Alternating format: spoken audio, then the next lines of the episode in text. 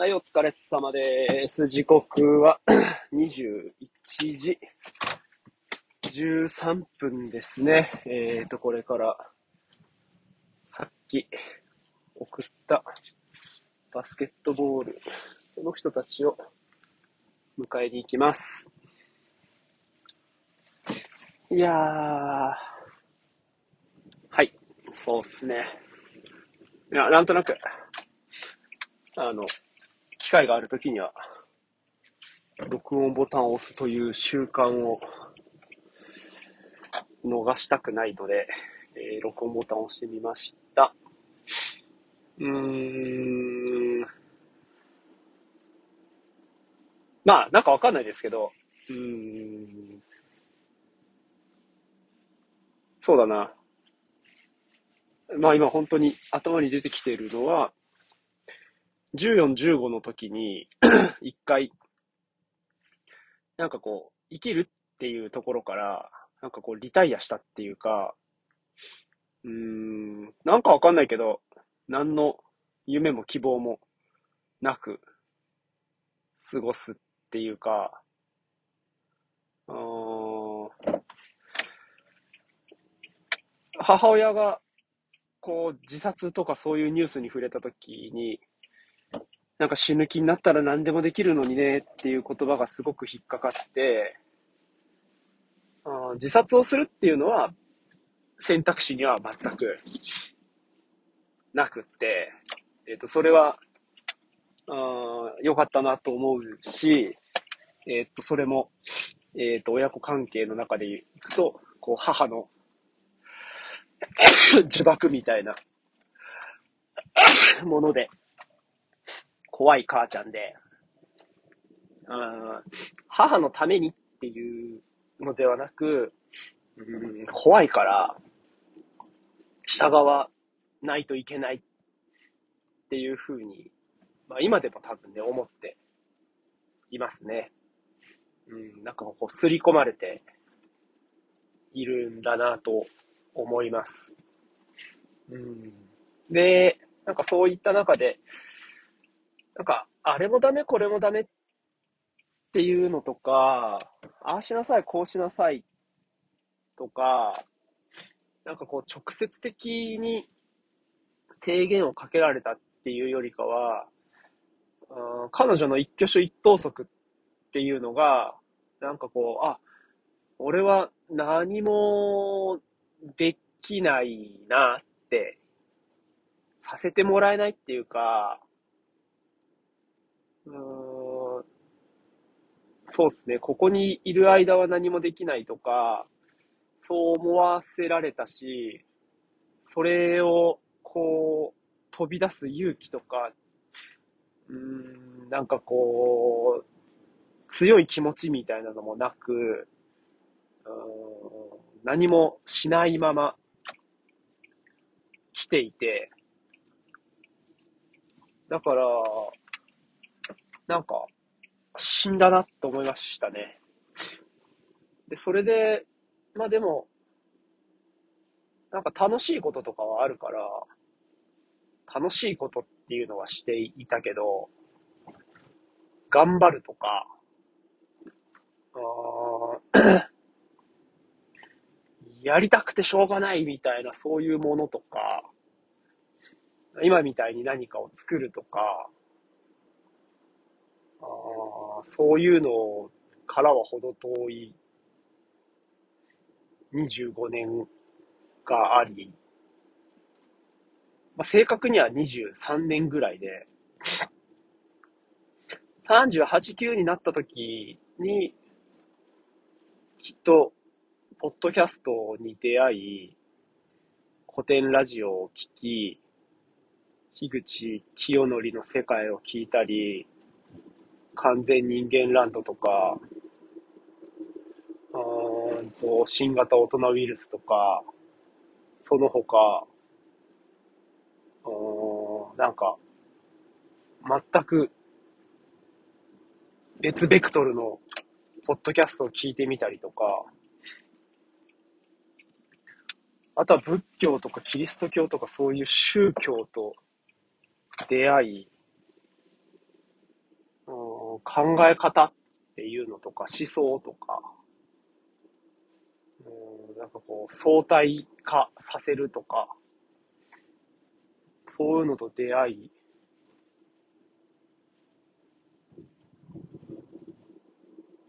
うんもしかしたらこう、もやもやっとしてたものが整理されたっていうだけなのかもしれないけど、うん、なんか生きてるなっっていうところに来たなと思いますね。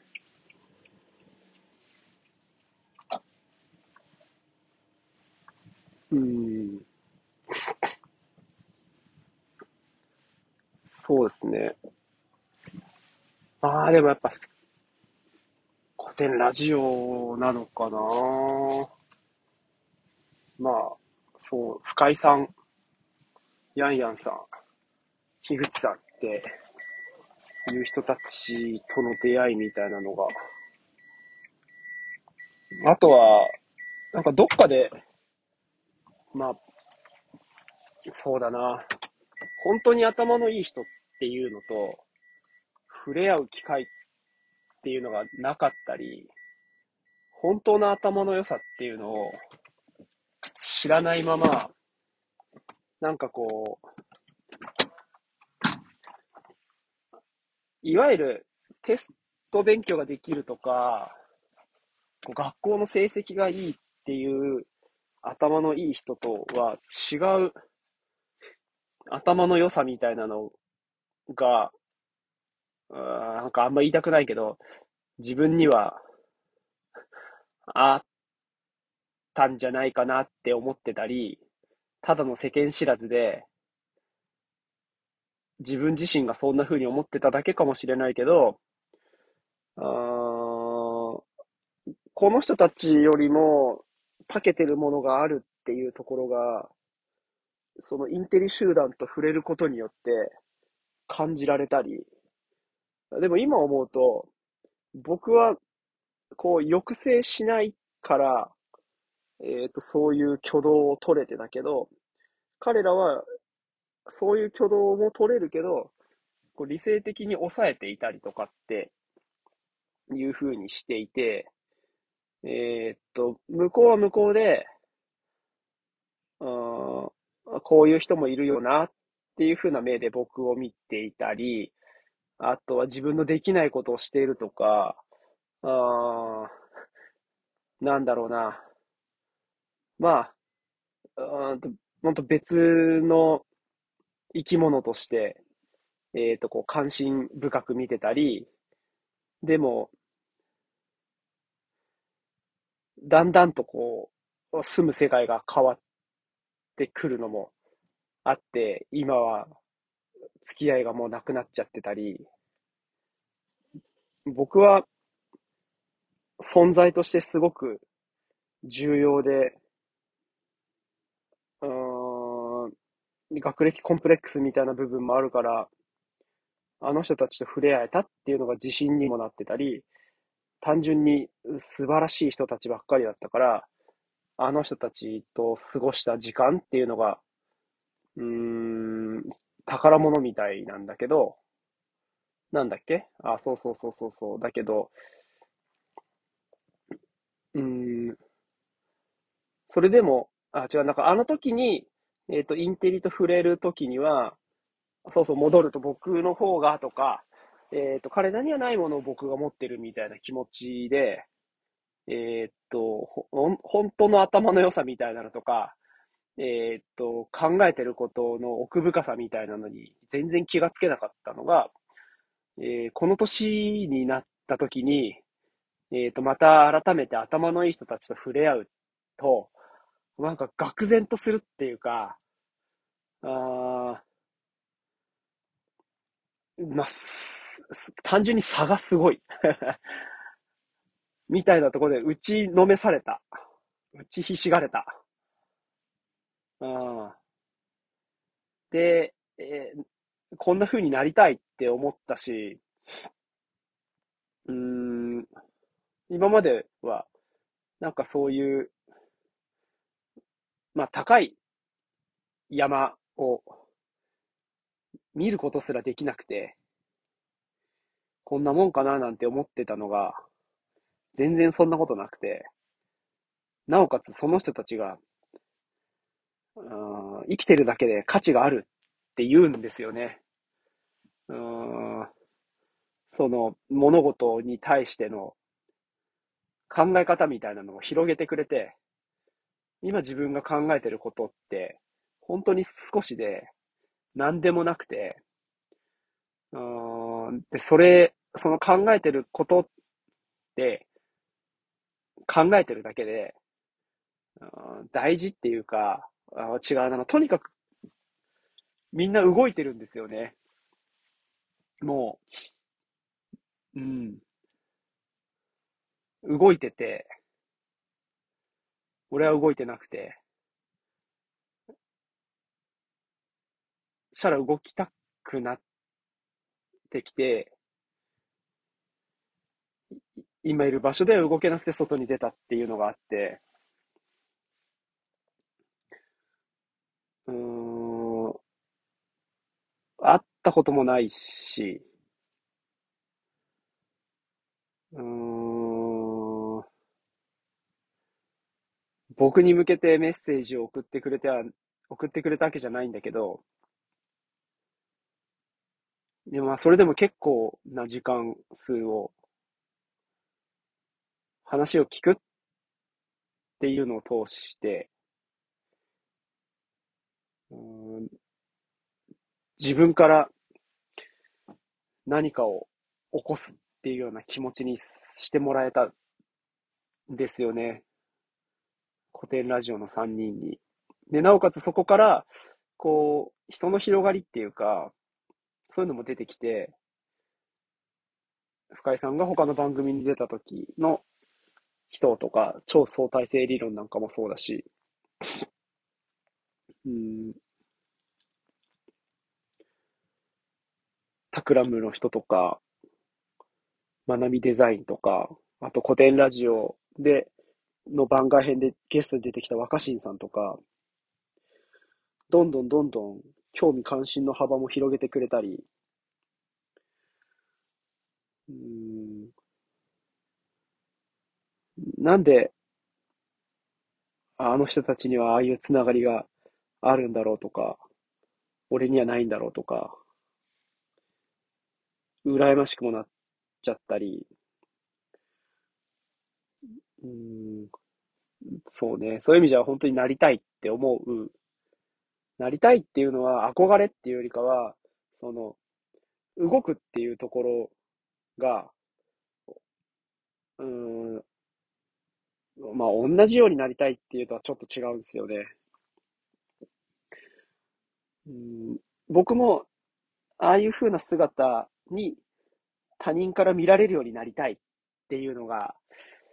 表現としては合ってるような気がするかな。うん。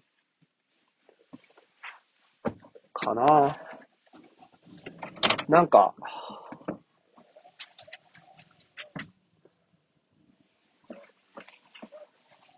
そう、あとはね、その、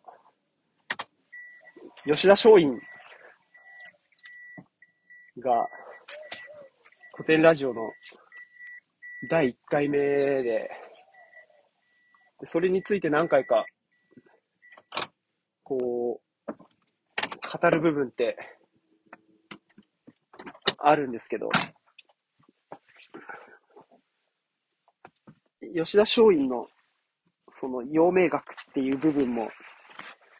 とにかく動けと、狂えと、諸君狂いたまえと、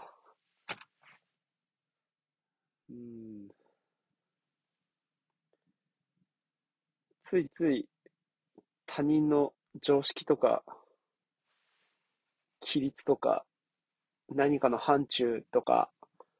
うん僕だったら病院っていうなんかこう、イデオロギー的なものに支配、まあ支配されてっていうとなんか被害的だけど、うん、その中でもがくようになっちゃってて、それが悪いわけじゃなかったんだけど、もっと違う世界があるっていうことに、ワクワクしちゃって、もっと知りたいんだよね。もっと知りたいんですよ。何があるんだろうって。僕がこの生きてなかった25年間をなんか取り戻したいっていうか、漫画と、ああ、違う、別にその無駄だったわけじゃないけど、漫画が読みたいから漫画を読んでたわけじゃなくて、うん、漫画じゃない何かがあれば、漫画じゃなくてもよかったんですよ。うん。とか、うん、学生時代とかも、まあ今もそうかもしれないけど、そういうこう彼女とか、こう、誰かと一緒にいるっていうことにすごく執着したりして、全然自立してないんですよね。僕の時間をもっと僕のために使えばよかったってうん。そういう感覚を持ってなかったですよね。俺のために使ってるっていう感覚が本当薄くて、俺のためっていうか、俺の時間っていう感覚も薄かったし、やらなきゃいけないことを果たすっていうようになっていくのも面白くなくて、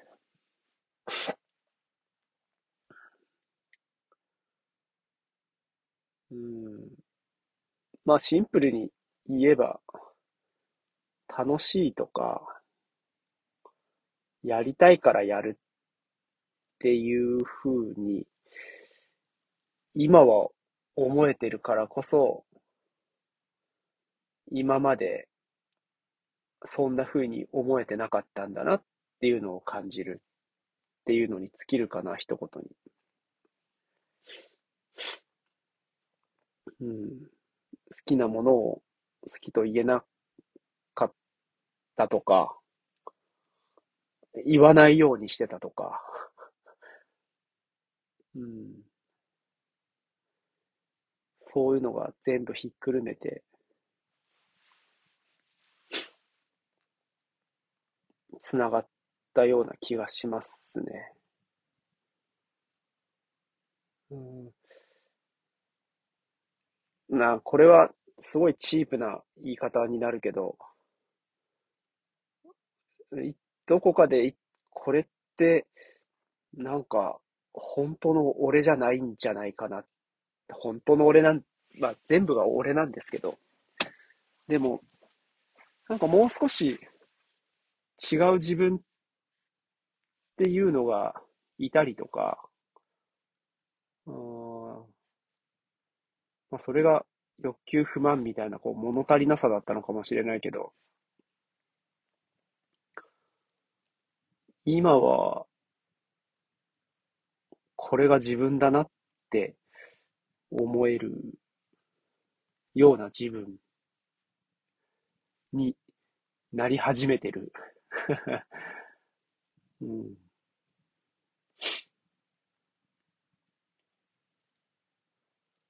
また、来年、聞き返したらどう思うのかとか、来年はどんな話するのかとかって思うけど、来年が来るのかもわからないし、うん、なんか、本当に変わったなぁと思います。これが通常運転になった時に、また、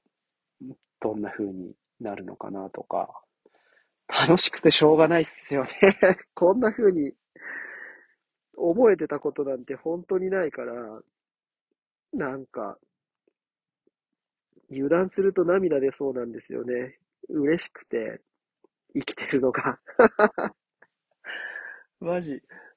バカみたいだけど、本当にそう思う。うん、もう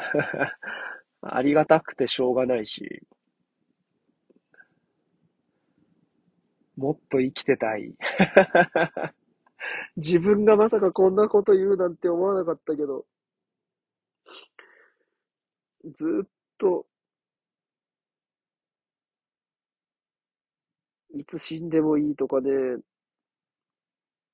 価値がないっていうかね、思ってたのに、今は別に価値とか、価値なんてあるに決まってるじゃんって思うし。うん。